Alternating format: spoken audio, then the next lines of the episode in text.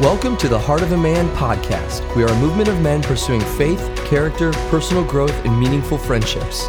If you'd like to learn more about us and our mission to rebuild the American family one man at a time, please visit us at heartofaman.org. We hope you enjoy this lesson from our series called Genesis Why Is It This Way? Well, we have a, an interesting lesson for, for Valentine's Day uh, a brother killing his brother. So uh, I, I, didn't write the script, so uh, that's just how the, the lesson fell this week, you guys. I don't know about any of you guys, but I grew up with older brothers, two older brothers. In fact, they were identical twins, and I was the younger brother of the, of the two older brothers that were identical twins. That was a little challenging because there was two on one most of the time, uh, and there was always competition. We didn't have a dad. Uh, he had left when we were real little and my mom had to leave to go work in Chicago. So we were being raised by our grandparents. So there was the three of us just all kind of running around, and it was always competition. There was never not competition. Climbing trees, running, basketball, football, spelling, math, didn't matter what it was. There was always competition. I think you get the point, right? Um, but we were, it always seemed like the competition wasn't really just to have fun. It was like, like butting heads all the time. I don't know if anyone had brothers that felt that, but it was always like there was just this tension and this struggle, and somebody had to lose, you know, for someone to win. And it never felt good to me, you know. But I could tell you what's sad is that's still one of my strongest motivators is to beat my brothers at everything. And we're never, I never see them, but I'm still in my mind beating them, right? Like I'm winning and so, you know, and, and it's not a good thing. I can't tell you that, but it always seems to be haunting me. It never feels really good, but it always feels necessary for some reason. That idea of sibling rivalry. And Genesis 4 is about Cain, the first son of the first family, and his brother Abel. And it's not really very hard to believe after having grown up with brothers that there was sibling rivalry of the first brothers that were ever born. But tonight, God shows us the origin of this animosity that exists between brothers. There's two key truths I want to highlight tonight.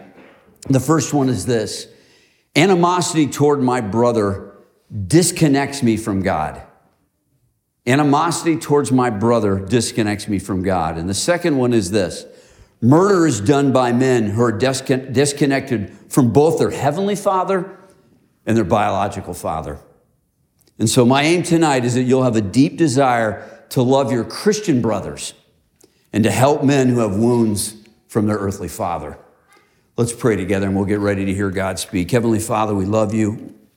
We thank you. Thank you for these men being here tonight to give up this time to be together, Lord.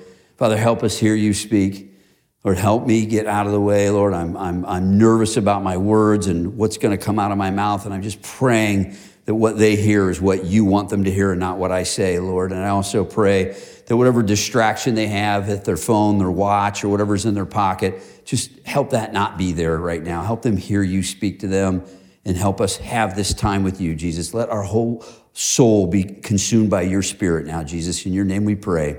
Amen. In Genesis 4, God said he did not favor Cain's offering and yet showed favor toward the offering of Abel. We're not really told why, so we have to speculate a bit, a bit. And so there are speculations about that it was the wrong type of offering. Should have brought an animal instead of some grain. And that's not a bad uh, speculation, but you know, when you dig around in Leviticus, you find out there's lots of grain offerings for lots of purposes. And so there's a time when grain is really the right thing to bring. And so you're like, that doesn't really explain why God would be bothered by that. Or you could argue that it was just poor quality, right? He brought some poor quality to his offering, and the other offering was a higher quality. But that's also kind of hard to put your head to get your head wrapped around because it's so easy to fix.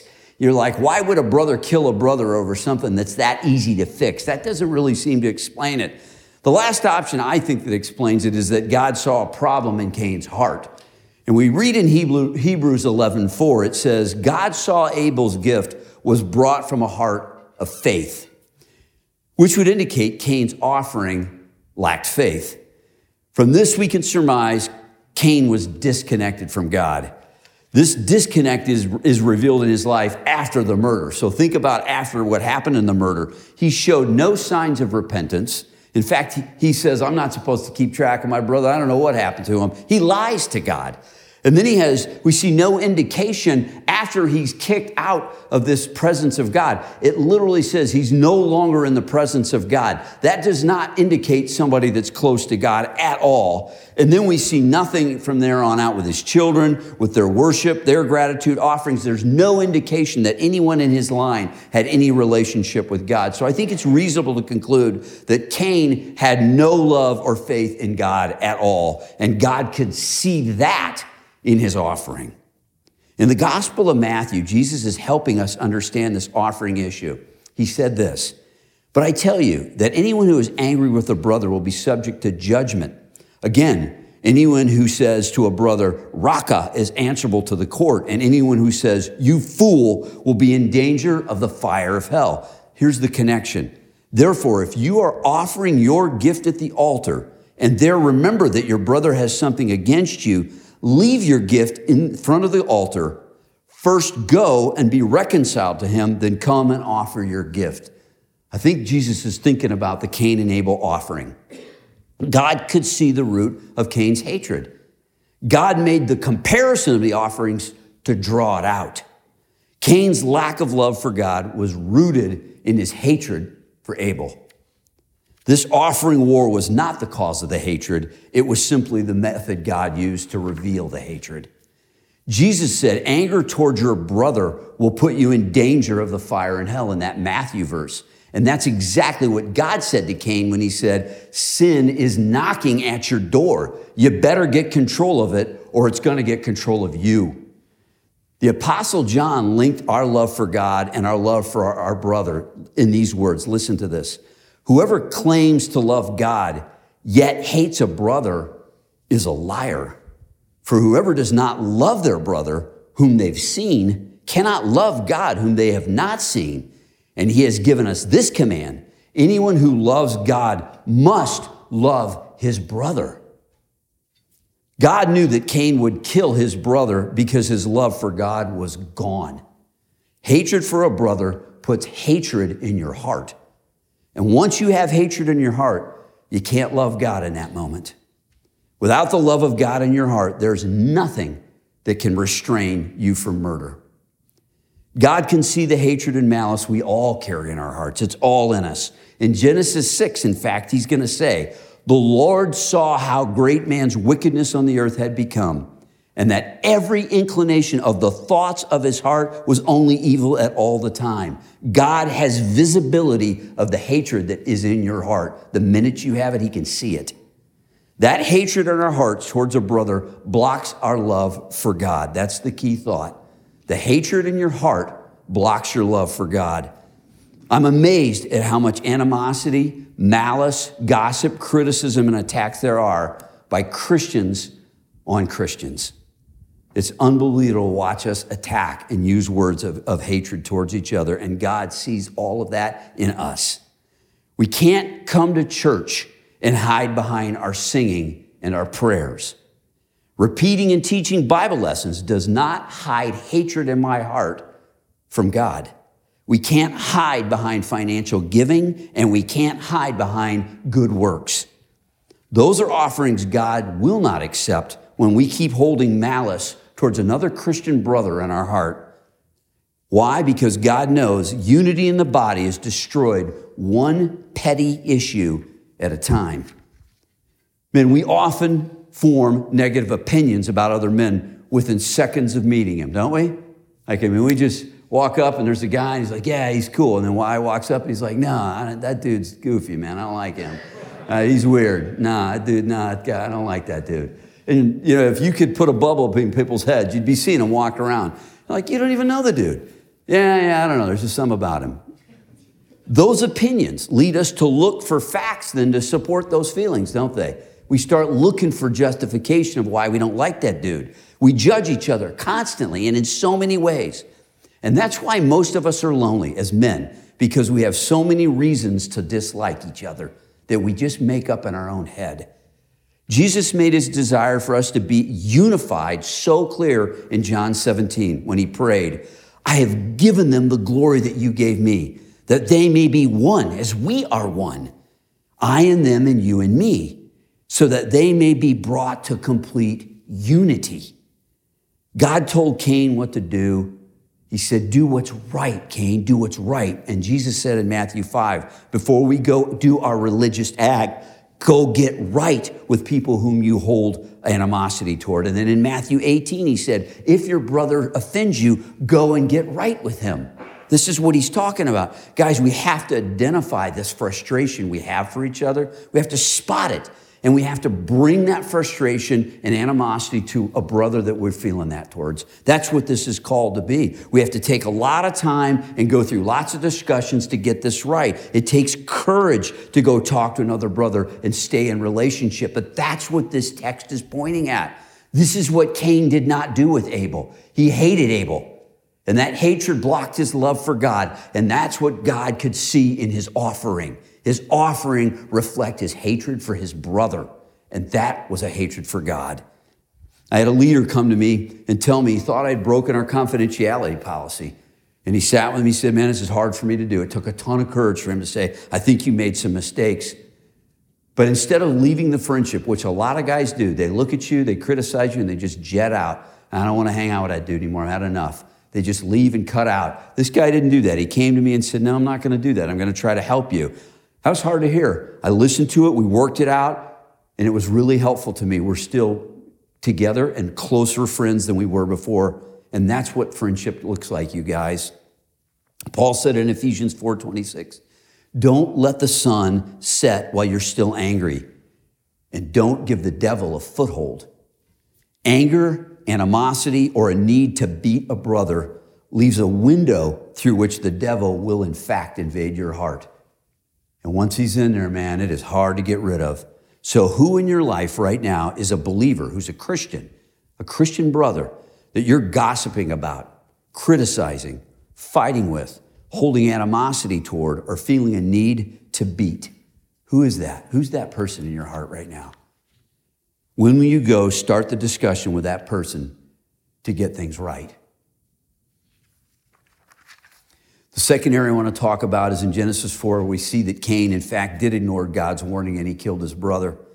Cain had no faith, he was disconnected from God. And guys, when men get disconnected from God, we are highly destructive. We follow the path of the evil, which leads us to destroy what God created. Listen to these numbers 500,000 people are killed every year globally, homicides. 93% of those homicides are committed by men. 80% of those homicide victims are men. 70% of suicides are men.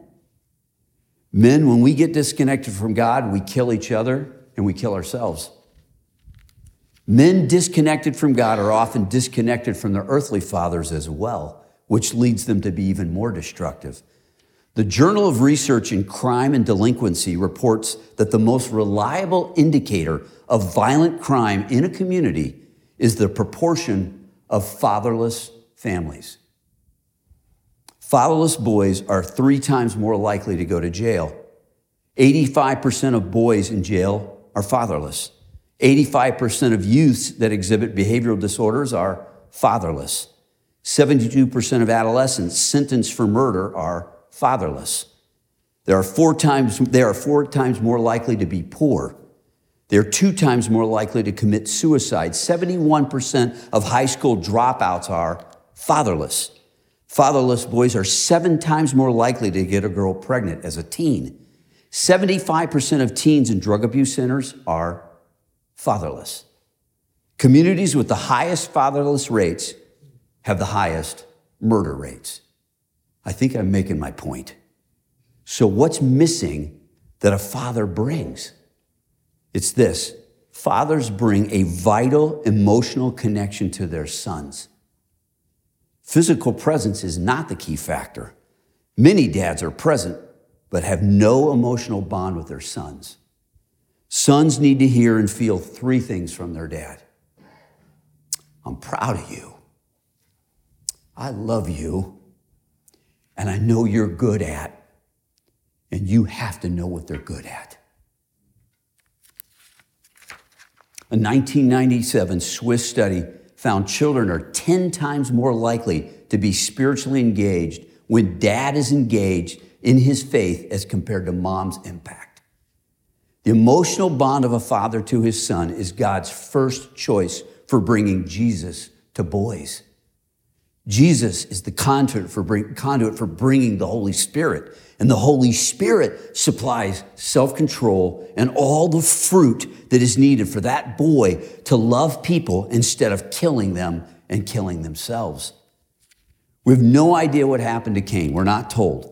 Cain may have been like some boys, they just go rogue.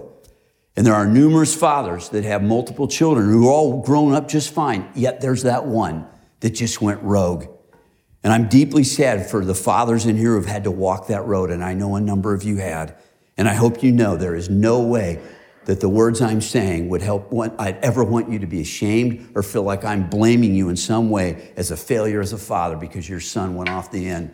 I'm not saying that at all. Not at all. If your son failed, it does not mean that you failed as a father, all right? It doesn't mean that. Sometimes the boys just derail. What I am saying, there is a chance Adam was a passive, emotionally detached father. He did not protect Eve from the devil.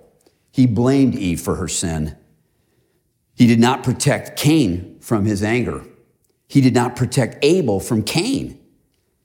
He looks very passive to me. A passive father causes the same problem as a missing father. He does not provide that critical emotional bond that a son needs from his father. When we studied the life of David, we saw him as a passive father. David loved God. He was a man after God's own heart, yet a terrible father. Eight wives, a son who raped his sister, a son who killed that son, a son who tried to kill David. And his best son had 300 wives and 700 concubines. And Solomon ultimately leaves the nation of Israel away from God. David was not a good father. He was passive. Passive fathers do not engage in the emotional health of their children. Passive fathers are just like absent fathers. Many sons from passive fathers disconnect from God and become destructive to the world and to themselves. Another type of emotionally detached father is one who uses the Bible to discipline his children. The father is convinced biblical discipline is the key to good parenting. The Bible was not written to be used as an external behavior control device. It was not. Because sin destroys man from the inside out, the Bible was written to transform man from the inside out. The Bible is meant for each person to read and to hear God speak directly to their heart. Behavior is controlled internally through the Holy Spirit. When the Bible is used as an external policeman, the child will hate the Bible and the person that uses it that way. Much parenting from 1945 to 1980 was done using that very technique. Those systems have left so many men scarred from a childhood marked by heavy discipline, rules, and emotional detachment. Gentlemen, these systems do not work. Remember, Jesus came to release the Jewish people from that exact problem. In Matthew 11, 29, we heard him say, Come to me, all you who are weary, and I will give you rest. My burden is easy, and my yoke is light. And what is he talking about? He's talking about liberating Jews from the oppression of the Jewish leaders who used the Torah to oppress the people and control their behavior. I have spent so much time in the last eight years helping young men unravel hatred of their father, of the Bible, and of God where they were emotionally managed using the Bible as a discipline tool. It has done a lot of damage to these young men. Now, I'm not saying we should not discipline our children. I'm not saying that at all. We have to dis- our ch- discipline our children, just not that way. We as fathers hold the keys to helping our children love Jesus and developing all the fruits of the Spirit that will help them build healthy emotional bonds with their spouses, their children, and their community. In Deuteronomy 5, 9 through 10, God said this to Moses You shall not bow down to them or worship them. For I, the Lord your God, am jealous God, and I will punish the children for the sin of the parents to the third and fourth generation of those who hate me. But showing love to a thousand generations of those who love and keep my commandments. For those who are not saved, your sinful ways will pass for generations to your children. Cain's line was destroyed by God by a flood, his whole line. Not one of them left behind. None of them. That whole lineage was gone, wiped out, because none of them loved God. All came from the hatred of Cain. His sins followed his line because he did not love God. But as for the followers of Jesus, we can pass our faithfulness on for generations to our children. How do we know that? Because in that same chapter 4 of Genesis, Seth was born. Seth was born. Did you catch it? The last sentence, the last verse of chapter 4. From Seth comes who? Noah. And from Noah comes Abraham. From Abraham, Jesus. And from Jesus, us. Literally, as God said, thousands of generations have been blessed by the faithfulness of who? Seth. Seth, the son of Adam who walked with God. The most unknown character in the Bible and truly one of the great heroes that we should know. Guys, as dads, we must lead our children to Jesus, even knowing some will rebel, some will.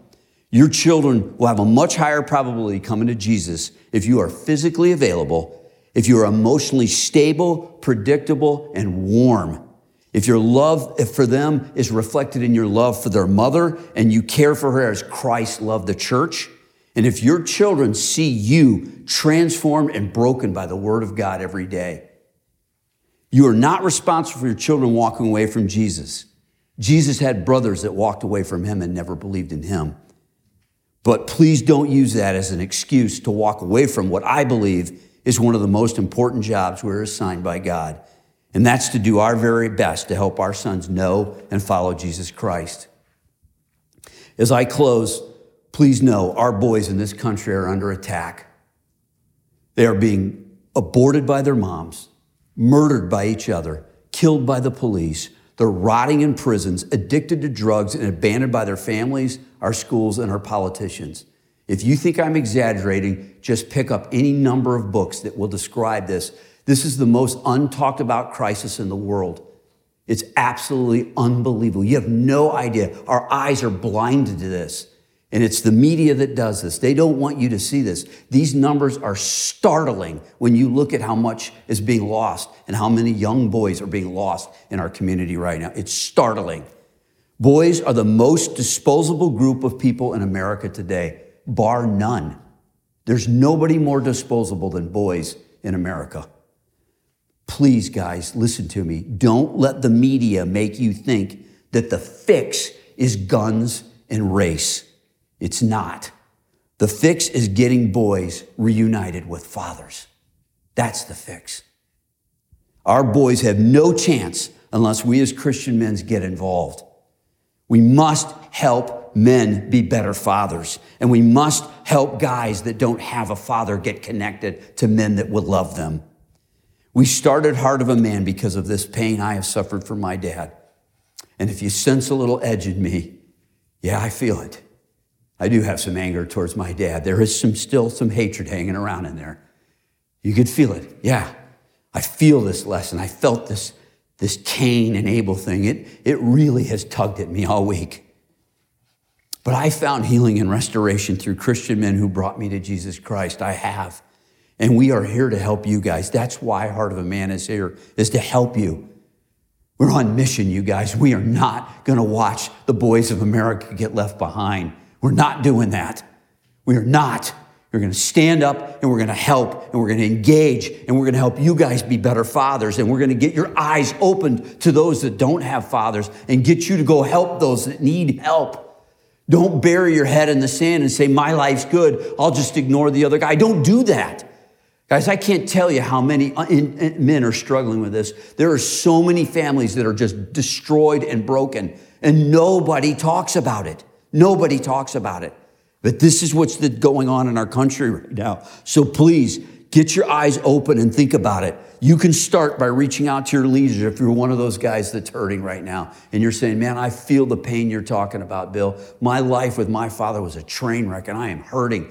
Reach out to your leader in your group and get connected, and we will help you work through that pain. We have heart groups that we do that we use to work through that kind of pain and suffering. We want you to get help. And for you guys who are feeling healthy and you're like, man, none of this matters to me. I got great relationships with all my friends and everything's great. Do this for me. Open your eyes to the pain of somebody else.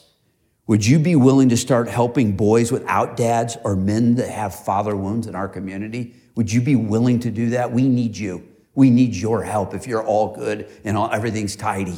We need your help. And for you guys that are dads, you guys that are dads, man, if I could only play the tape back, if I could just get that dad of mine back, if he could only know what a big mistake he made. Don't be that guy, please. You got to take the job you have seriously. You got to embrace the opportunity you have to be a fantastic father. You have an opportunity to bring that little one to Jesus. You do. Please take the job seriously. Don't be a passive father. Don't be an emotionally detached father. Please don't do that. Ask yourself this question What can I do right now? What will I do to start improving my fathering skills so I can help my children love and know Jesus? What can I do? What can I do to get better? Tonight, we learn two critical concepts from Genesis 4. God can see the hatred we carry in our hearts and demands that we confess it and get right with that brother with whom we hold animosity and stop trying to hide behind your Christian lifestyle. And second, Jesus is weeping. He's weeping as he sees so many young men dying because their fathers have emotionally abandoned them. He made fathers to bring Jesus to their sons. He's begging us to join him as we reach those who need a father. Let's pray. Heavenly Father, we love you and we thank you Thank you for all of the dads that are in this room that are good dads. Lord, help those men that need help with this issue and help us help each other, love each other well. Lord, help us stop attacking each other. There's no need for it. Lord, we need each other. Lord, help us love each other differently, Lord. Help us feel the love of the Father and help us be loving fathers. In your name I pray, Jesus. Amen.